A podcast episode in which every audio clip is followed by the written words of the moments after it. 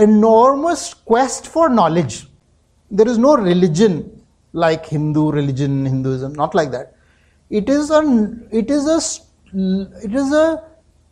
entire set of streams of knowledge traditions.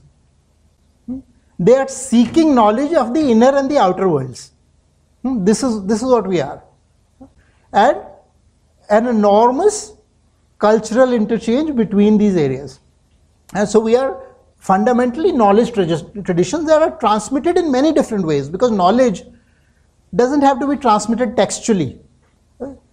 आप अपने बेटे को साइकिल चलाना सिखाते हो, आप उसको किताब देते हो कि ये किताब पढ़ तो तेरे को साइकिल चलानी आएगी, उसको चढ़ाते हो, वो थोड़ा सा हेल्प करते हो, हाँ उसको पकड़ते हो थोड़ा, वो चलाने लग जाता है, साइकिल सीख गई, नॉलेज ट्रांसमिट हुई, है ना, कैसे चलाते हैं साइकिल, नॉलेज ट्रांसमिट हुई, टेक्स्ट का उपयोग हुआ, नहीं वर्बलाइजेशन का भी उपयोग की जरूरत नहीं है.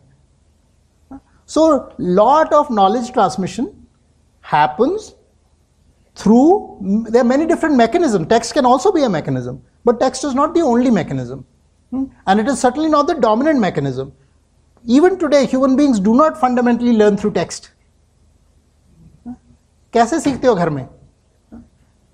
किस तरह से आपकी ट्रांसमिशन ऑफ नॉलेज होती है?